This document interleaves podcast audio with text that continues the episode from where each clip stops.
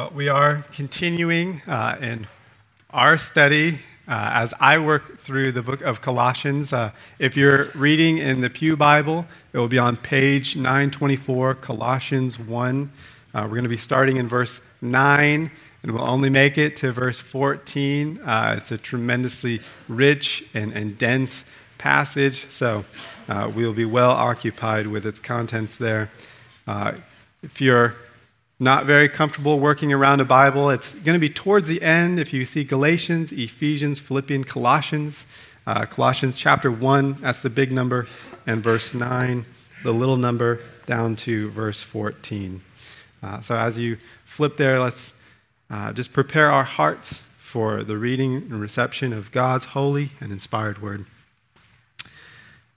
Colossians 1, chapter 9, or verse 9.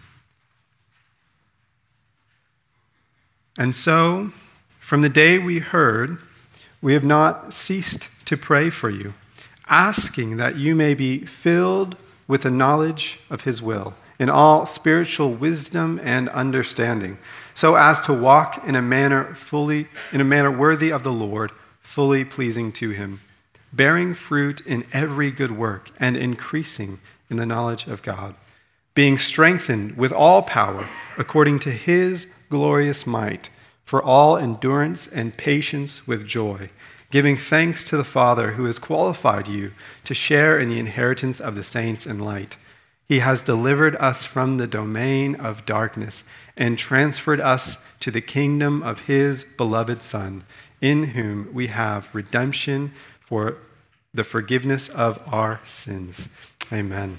Uh, Father, would you come now by your Spirit and uh, open our eyes, soften our hearts, and apply your word uh, to us that we might grow in grace, uh, that we might walk in a manner where fully pleasing to you. Uh, we pray this in Jesus' name. Amen. Well, the greatest goal and the highest aspiration of the Christian life is to glorify God. To put it in the words of the Westminster Catechism, the chief end of man is to glorify God and enjoy Him forever. Or to put it in the words of Paul's prayer here in Colossians, it is to walk in a manner worthy of the Lord, fully pleasing to Him. This is the highest end and the all consuming passion of the Christian life. This is the goal unto which all other goals are subservient. And in our text, it is the prayer unto which all other prayers are subservient. A life fully pleasing to God. And so the question I want to answer this morning is how do I get there? And two, what does it look like when I am there? And so the outline for this morning is uh, two points. Number one, the path of a pleasing life. That's how we get there, and number two, number two, the portrait of a pleasing life. Uh, and in case it's not clear, when I say pleasing life this morning, I'm talking about a life that's pleasing to God, not a life that's just self pleasing. Uh, but we do believe that the fullest experience of joy and uh, peace will be found in not doing what is self pleasing, but doing what you're created to do and glorifying God and serving others. So let's begin with this first point the path of a pleasing life. And this comes from verse 9 and 10. Paul prays So from the day we heard, we have not ceased to pray for you, asking that you may be filled with a knowledge of his will and all spiritual wisdom and understanding, so as to walk in a manner worthy of the Lord, fully pleasing to him. Now, these verses are not complicated. You don't need a master's degree to figure out what they're saying, but you do need to slow down enough to ask the question what is the relationship between being filled with the knowledge of his will over here and walking in a manner worthy of the Lord over here? And if you just slow down and think about it, it's obvious that one is a means to the other. Paul prays for them to be filled with the knowledge of his will, not as an end in and of itself, but so that, or so as to, for the purpose of walking in a manner worthy of the Lord, living a life that's fully pleasing to him. The path of a life fully pleasing to the Lord is the knowledge of his will. And this truth both exalts the significance of knowledge and it limits the significance of knowledge. What do I mean? Well, this exalts the significance of knowledge because it is made essential for living a life pleasing to God. You cannot live a life that is pleasing to God without knowledge and wisdom and spiritual understanding. A biblical Christian cannot say, Well, I'm just not really a thinker, I'm just a feeler. I'm not a head person, I'm just a heart person. And this is important because Christianity is not merely an experience. It's not merely feeling God's presence. It's not less than those things, but it's more than those things. True Christian worship must be informed by and governed by the truth. If we are to live in a way that is pleasing to Him, it must be predicated upon the truth. Jesus told the woman at the well, The hour is coming and is now here when true worshipers will worship the Father in spirit and truth. For the Father is seeking such people to worship Him. That's why you exist. And understand that historically, there have been large swaths of Christendom that have explicitly articulated the belief that doctrine is irrelevant and all that matters is experiencing God's presence. In the early 1900s, virtually all the mainline denominations became apostate. They denied the deity of Christ.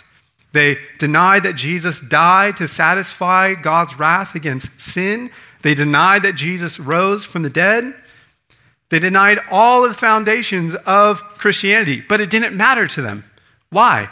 Because they believed that Christianity was not about the truth, but only about experience. And it didn't matter what that experience was predicated upon. As long as you felt God's love, as long as you felt the experience of God's presence, it didn't matter upon what that experience was based. And even within many evangelical churches today, that might not be their stated position on paper but it is the governing principle in practice. And friends, this is not only unbiblical, but it can be damning. All sorts of people have spiritual experiences. Pagan witch doctors have spiritual experiences. Muslims have religious experiences. Our subjective feelings and experiences are not reliable guides to what is true and to what is pleasing to God. We have to grapple with the reality that countless people throughout history have devoted their lives to pleasing God, but because their worship is not rooted in the truth, they, do not, they don't offer true worship to the true God, but they all offer false worship to a false God. And perhaps they even call that God Jesus. But that doesn't mean the Jesus of their mind and the Jesus of their worship is the Jesus of truth and reality. And if that sounds kind of nitpicky and harsh to you, just listen to the way Paul expresses this in 2 Corinthians chapter 11, 4. He says, For if someone comes and proclaims another Jesus than the one we proclaim to you, or if you receive a different spirit from the one you received, or if you accept a different gospel from the one you accepted, you put up with it readily enough.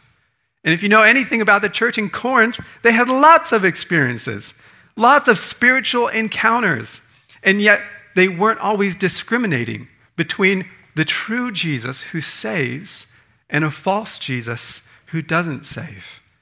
And understand that even for the true and maturing Christian, to the degree that our apprehension of the truth is tainted by corruption, so also will our worship be tainted and corrupted. And this is why Paul prays for the Colossians that they would be filled with the knowledge of his will, with wisdom and understanding. Why? Because that is the only way that we can walk in a manner fully pleasing to God. See then the tremendous significance of knowledge, understanding His will for you and your life. And that's true no matter where you stand today spiritually. It doesn't matter if you're an unbeliever who's never even heard of the Bible or if you're the most godly person in this church. Your most pressing need for this morning is not getting your finances squared, it's not your health, it's not even your marriage or your family, as important as those things might be. Your most pressing need today is that you'd be filled with a knowledge of God and His will for you, because that is the only path upon which you can walk to live a life that is fully pleasing to the Lord. But I also said that verses 9 and 10 limit the significance of knowledge. Well, how so? Well, if knowledge is a means of living a life that's worthy of the Lord, fully pleasing to, the, to Him, then knowledge is not the end. There is something more important, there is something more ultimate, and that is worship itself. The goal of growing in knowledge is not to be more knowledgeable. The goal of growing in knowledge is to be more godly. If your knowledge of God and His will is not making you into a person who is more loving and more joyful and patient and kind, gentle, faithful, self controlled, then all of that knowledge is ultimately vain and worthless. This is just Paul, again, 1 Corinthians 13, expressed with different words.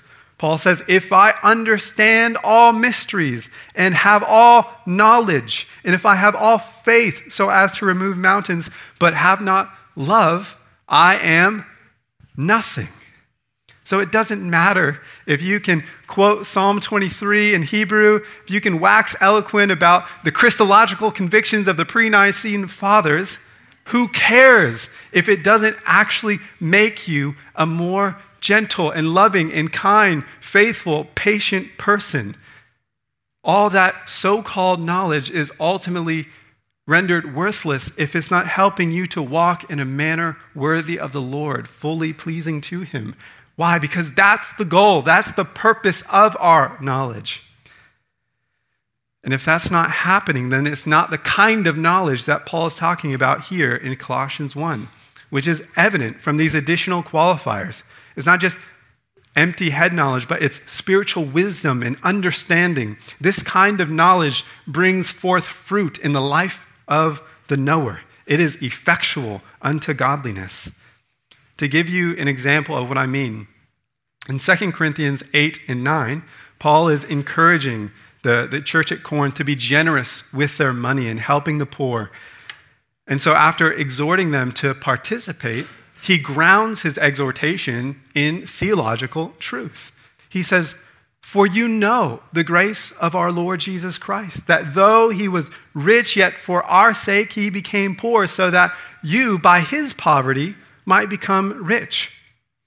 And so, the more that we reckon ourselves a doctrinally rich church with a robust understanding of the, the richness of Christ's grace and mercy towards us, what does that mean? It means we should be more generous if our knowledge of the incarnation, that Christ left the comforts of heaven and clothed himself in the weakness of our frailty as, as humans, so that he could suffer among us, die for us, and deliver us from our poverty and condemnation and death. Well, if that truth doesn't make us more generous, then we really haven't understood the incarnation regardless of how precise and robust our doctrinal statement is. True knowledge informs us about God's will for our life, for my budget. The incarnation tells me about my budget. It informs me about how I will relate to a, critical boss at work. True knowledge informs me about how I will respond after being wronged by my spouse, about God's will for what movies I watch, what music I listen to. And of course, Scripture doesn't address every particular situation that we encounter, which is why we need wisdom and maturity so that we can take the principles of Scripture and apply them to the multitude of situations that we encounter in our lives. Listen to how this is expressed in Romans 12, 1 and 2, very familiar verses to most of us. He writes to them and says, I appeal to you, therefore, brothers, by the mercies of God, to present your bodies as a living sacrifice, holy and acceptable to God, which is your spiritual worship. Notice again that the theme, the topic is worship, living a life pleasing to God. How do we do that, Paul? Do not be conformed to this world, but be transformed by the renewal of your mind, that by testing you may discern what is the will of God, what is good and acceptable and perfect. The ultimate goal is worship and pleasing God, but the means of that is the renewal of our mind so that we can discern what the will of God is in any given situation. So I would ask you, are you renewing your mind daily in the truth? What do you listen to when you're commuting to work, when you're doing the dishes? Don't put on garbage. Get an audio Bible. Listen to good preaching and teaching. Listen to good, doctrinally rich music that lifts up your soul in praise and adoration to God. Don't steep your mind in trash. Renew your mind in the truth and do it every day. And I'll restrain myself from unpacking this further so I can get back to Colossians 1. But I hope you see that knowledge is both essential and subordinate in the Christian life. On one hand, it's absolutely essential. You cannot live in a manner worthy of the Lord, fully pleasing to Him without it. And on the other hand, it is subordinate. It's a means to the end of worshiping God in spirit and in truth. And if it doesn't lead to that, then it's ultimately worthless. So, verses 9 and 10, we see that a life pleasing to God is walked upon the path of true knowledge. Now, in the rest of verses 10 to 14, we see the portrait of a pleasing life. What does that look like? And you'll see the structure is given by these four participle phrases. Just look for the ing words if you're not a grammar nerd. Uh, so, verse 10b, bearing fruit in every good work. Number two, increasing in the knowledge of God.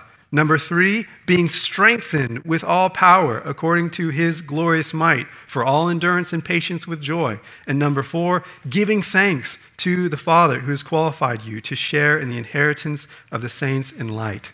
So, what does a life pleasing to God look like?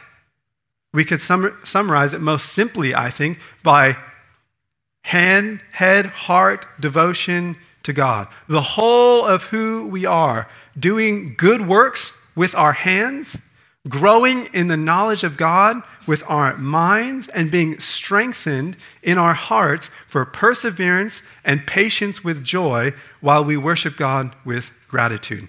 The life that is fully pleasing to God fully engages all of who we are.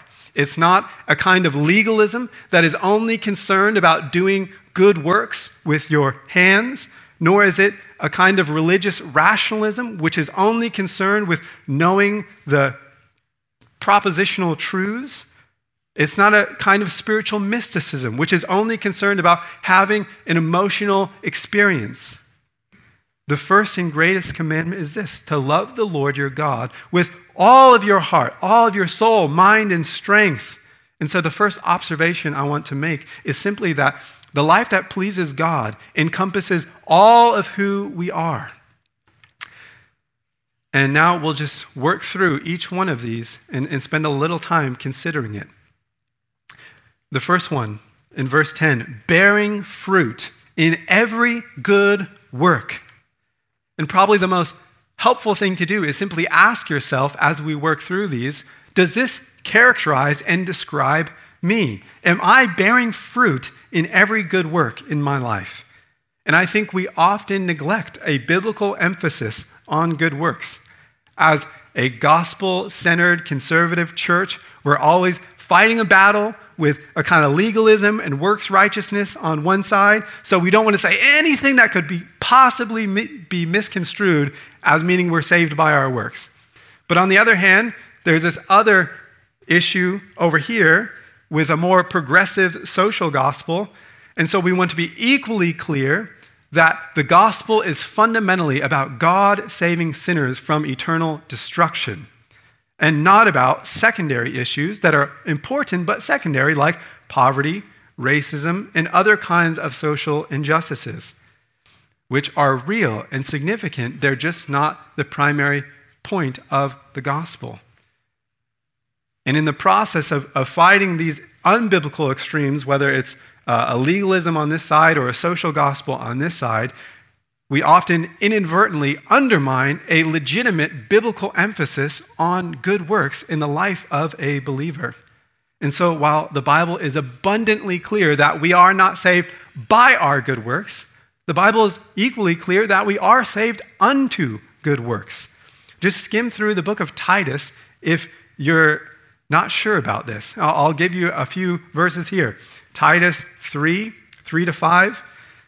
But when the goodness and loving kindness of God our Savior appeared, he saved us not because of works done in righteousness, but according to his own mercy. Clear enough. He didn't save us because of our works. That's the gospel of grace that we love so much. And now, what does Paul say immediately after articulating the, the gospel? He says, I want you to insist on these things, referring to the gospel, so that those who believed in God may be careful to devote themselves to good works. He says in Titus 2:14 that Christ gave himself for us to redeem us from all lawlessness and to purify himself for himself a people for his own possession who are zealous for good works. Paul tells Titus to show himself to be a model of good works. He says in 3:14, "Let our people learn to devote themselves to good works." Christians are to be models of good works, ready for good works, devoted to good works, zealous for good works. And this doesn't create any tension with the gospel. It flows out of the gospel. It's what Christ has saved us unto. And so I would ask is doing good a priority in your life? Serving others, helping others in whatever ways that you're able in the church, outside the church. And I can't begin to enumerate all the possible ways because they're infinite, but is this something that characterizes your life? Would someone look at your life and describe you as one who is zealous for good works, just eager, looking for opportunities to do good to other people? And if I'm honest, I don't think those would be the first words that other people would use to describe me. But it's clear here in Colossians 1 that if my life is to be walked in a manner worthy of the Lord, fully pleasing to Him, then it should be characterized by good works. Okay, Mark 2 in the portrait of a pleasing life. Uh, and I won't spend a lot of time here since it was most of the first point, but Paul says, increasing in the knowledge of God. And it's funny to me that after stressing it in verse 9 and 10, he comes back to it. And despite the risk of circular reasoning, we see that knowledge is both the cause and the effect of a life pleasing to God. It reminds me of a proverb where Solomon says, The beginning of wisdom is this get wisdom. The wise person pursues more wisdom. True knowledge makes one godly, and the godly pursues true knowledge. Like I said, I won't linger here, but just observe that knowledge is both the means of a life pleasing to God, and it is one of the marks of a life that is pleasing to God. And so you never get to the point where it's like, I'm, I'm there, I've arrived. No, we haven't. We're always seeking to, to grow in our knowledge of an infinite God who's infinite in his glory and grace and all of his beauties. So let's, let's keep going. Third mark, verse 11, in, in the portrait of a pleasing life. What does it look like? Well, it looks like being strengthened with all power according to his glorious might for all endurance and patience with joy.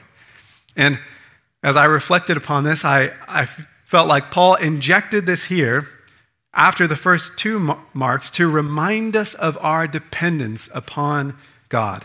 Because maybe after hearing those first two, you're already feeling burdened and you're already feeling the pressure of your need to do more. And maybe your immediate, almost subconscious response is, All right, I just got to do more. more good works. I got to study more. I got to help more. I got to serve more. I just have to be more disciplined, more spiritual, more. I just got to do more if I want to live a life that's pleasing to God. And verse 11 says, okay, slow down. You won't glorify God one bit in your whole Christian life if it's about proving yourself to God, to others, and even to yourself. We should want to be more fruitful in good works. That's a good desire. We should want to be increasing in our knowledge. Those are good things to actively pursue. But the disposition of our hearts, our attitude as we pursue them, cannot be, well, I'm just going to lift myself up by my bootstraps and get it done. That's not Christianity. And that won't make much of God and His glory. Rather, we say in our hearts, Lord, I don't have the strength to do what you have called me to do.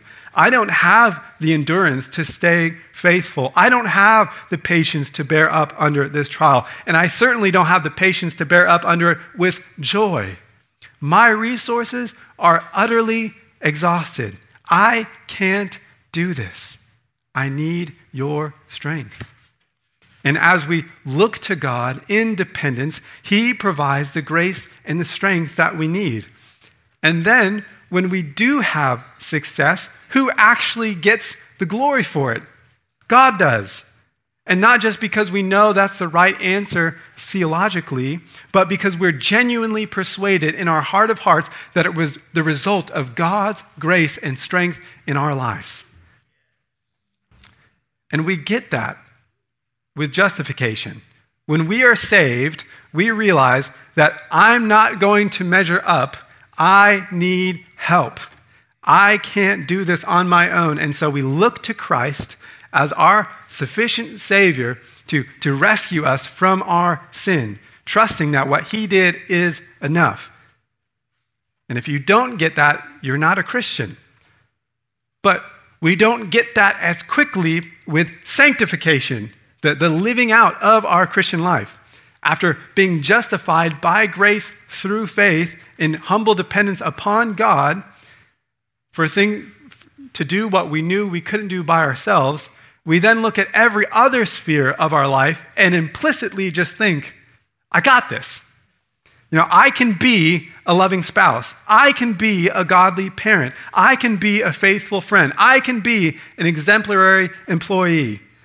I need God to get me into heaven, but I can manage my life on earth. And friends, we can't. And perhaps whether you're a believer or unbeliever, you might be thinking, but you know, I'm managing my life. I have a successful career. I have a happy family, good friends. My life is great. And that might be true in one sense, but I assure you that if you knew the standard to which God actually called you in any of these areas, it would be manifestly evident that you don't measure up and you're far more dependent upon His grace and His strength than you are now aware of. And, and just to demonstrate this, I want to read one little passage from Romans chapter 12, verses 9 to 13. Paul just lays out a handful of exhortations. He says, Let love be genuine, abhor what is evil, hold fast to what is good, love one another with brotherly affection. Outdo one another in showing honor. Do not be slothful in zeal. Be fervent in spirit. Serve the Lord. Rejoice in hope. Be patient in tribulation. Be constant in prayer. Contribute to the needs of the saints and seek to show hospitality. Now, stop and thoughtfully consider each and every one of those commands to each and every sphere of your life and all the relationships that you have. Is your love for others always genuine? So, not only are you doing the loving thing, the right thing, but you're doing it from a heart that flows from, uh, with genuine delight and concern for the welfare of the other. Do you always abhor what is evil, even just in your own heart? Sexual immorality, pride, selfishness, whatever it might be? Do you always outdo your spouse in showing honor, even after they've wronged you? Do you always wake up in the morning, first thing, zealous for and fervent to serve God? Are you always rejoicing in hope? Are you always patient in tribulation? Are you constant in prayer? And this is just one little part of one passage. And so the question is not really whether your life is just stable and functional, but whether or not you actually measure up to God's standard in each and every sphere of your life. And I can assure you, you don't. It doesn't matter whether or not I know you, I, I know that you don't because I know that you were born with a heart that is just as sinful and corrupt as mine. Not only are we not saved by our own strength and by our own works, but we can't do anything that's actually pleasing to God apart from His grace. We are desperately dependent. What good news it is then that we come to the end of our strength and we have a God who delights in giving his strength and his grace in the place of our want and our need. And not only is God delight in giving it, but his strength is according to his glorious might. There is an infinite inexhaustible storehouse of God's strength available to those who are looking to and trusting in Him, whatever the trial might be, whatever the sin struggle might be. And I don't think that means, well, things won't feel difficult, that things will never feel overwhelming in life. No, the Lord uses that to teach us continued dependence upon Him. But it does mean that as we look to the future and trust that as we humbly depend upon Him, His grace will be sufficient. He will give the strength that we need to endure every trial. And it might be exceedingly painful in that moment, relationally, emotionally, or even physically. But as we look to Him, He will meet us in the trial with the strength that we need that day. And not only can we be patient and bear up under it, but Scripture says we can be patient with joy. But understand, our lives reflect well upon the glory of God and His greatness, not when we can manage everything on our own, not when we have all of our spiritual disciplines so well uh, perfected that and everyone looks at us and says, wow, what an amazing Christian. But when we realize that we can't manage anything apart from Him, and we humbly look to Him to provide the grace and the strength that we need every day. And now, seeing that we have such a strong and gracious God who delights in giving, what, giving us what we know we couldn't do for ourselves, this should elicit a tremendous heart of thanksgiving and gratitude towards God. And so, the fourth and final thing we see in the portrait of a pleasing life is gratitude. What does walking in a manner worthy of God look like? Verse 12. It looks like giving thanks to the Father. Again, is your life characterized by a continual stream of thanksgiving? Day by day, minute by minute, mindful of God's goodness and mercy and kindness towards you, such that it produces in you thanksgiving towards Him. I don't know if any of you have ever been to Niagara Falls, but it's just incredible. 40 million gallons of water, not every day, not every hour, every minute. Every minute, 40 million gallons of water. And it just never stops. Moment after moment, day after day, year after year, it just keeps on going. And in my mind, I just can't fathom like where it all comes from. Like how does it not eventually just run out? But it doesn't because there's a continual renewal of its supplies. And I would say that's how our thanksgiving should be an unending stream of thanksgiving because of the unending stream of blessings that we receive from God in Christ. And you might think, well, that's a pretty big analogy. What would justify such lavish and profuse thanksgiving all the time? Well, let's just keep reading. Giving thanks to the Father who has qualified you to share in the inheritance of the saints in light. He has delivered us from the domain of darkness and transferred us to the kingdom of his beloved Son, in whom we have redemption, the forgiveness of sins. The number one reason why your life should be characterized by continual thanksgiving and gratitude to God is because He has qualified us to share in the inheritance of the saints in light. If you are a Christian today, understand that when God saved you, He didn't merely forgive your sins, He didn't merely wipe the slate clean. He did those things, praise God, but He did more. He did a lot more than just wipe the slate clean. Not only were your sins counted to Christ so that you could be forgiven, but when you believe, the righteousness of Christ was credited to you. And this is the heart of Christianity that God does not overlook our sin and guilt, He deals with it according to His righteousness as a just judge. Your sin accounted counted to Christ that justice might be satisfied. And then Christ's righteousness accounted to you so that you might be qualified. That God might be just and the justifier of the one who has faith in Christ. God utterly extends himself towards sinners while, without compromising one iota of his justice and righteousness. And so the beauty of the gospel is that God qualifies by his grace those who can never qualify by their works. And so, brother or sister, if that's you this morning, how ought you to give thanks to God for his grace towards you? How ought you to rejoice at all times, in every season? And you might be carrying many burdens in this life, but none so heavy that they can outweigh the the glory of heaven. You might have many sorrows in this life, but none so deep as to extinguish the hope of heaven. But it's not only a future hope that we have, but a present reality. He speaks in verse 13. He has delivered us from the domain of darkness and transferred us into the kingdom of his beloved Son, in whom we have redemption, the forgiveness of sins. So understand, prior to your conversion, you weren't in some neutral territory. You were captive in the domain of darkness.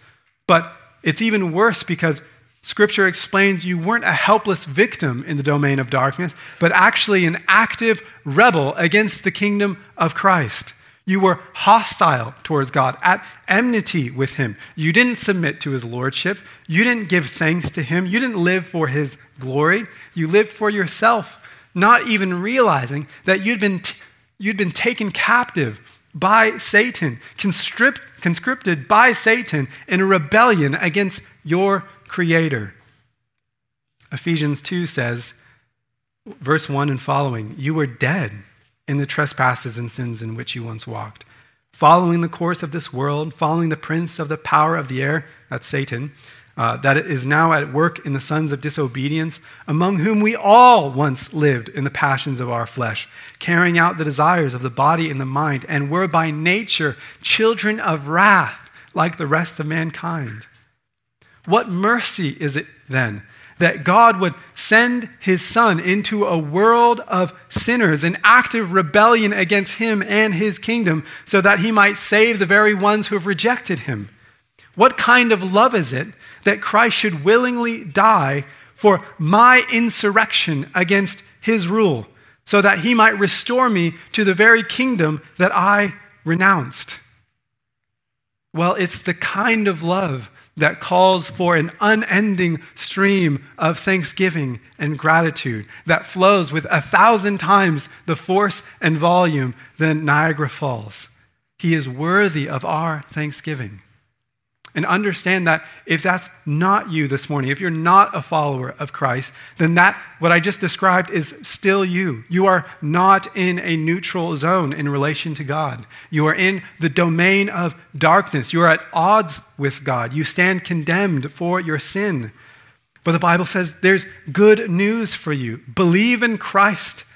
Trust in Him, and all these promises and blessings that I described will be yours in Christ. Look away from yourself and your own good works and righteousness. Trust in God who qualifies the unqualified through the perfect life death and resurrection of his Son for sinners just like us and just like you.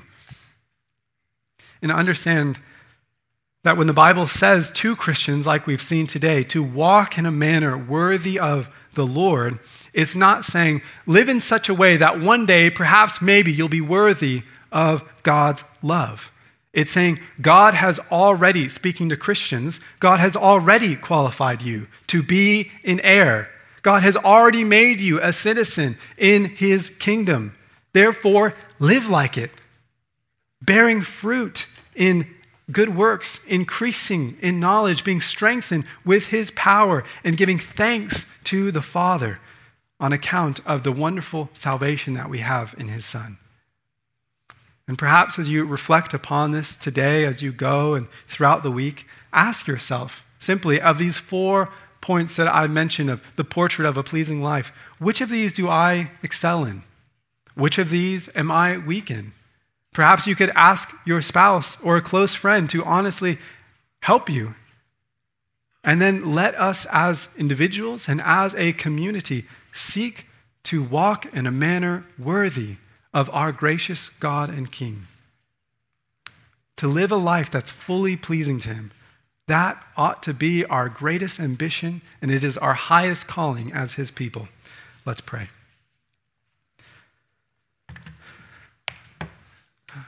God, we marvel at your grace towards us, of what you've done. You have qualified us to share in the inheritance of the saints. There is a place at the table with our names, not because of what we have done, but because what have, Christ has done for us.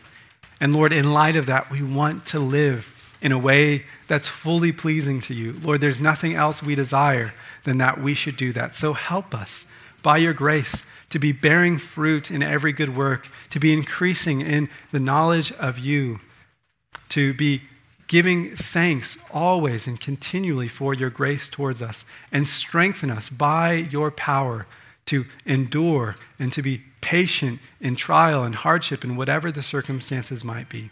Uh, Lord, you're worthy, uh, and we, we love to be called by your name. So thank you for your grace in saving us and calling us to yourself.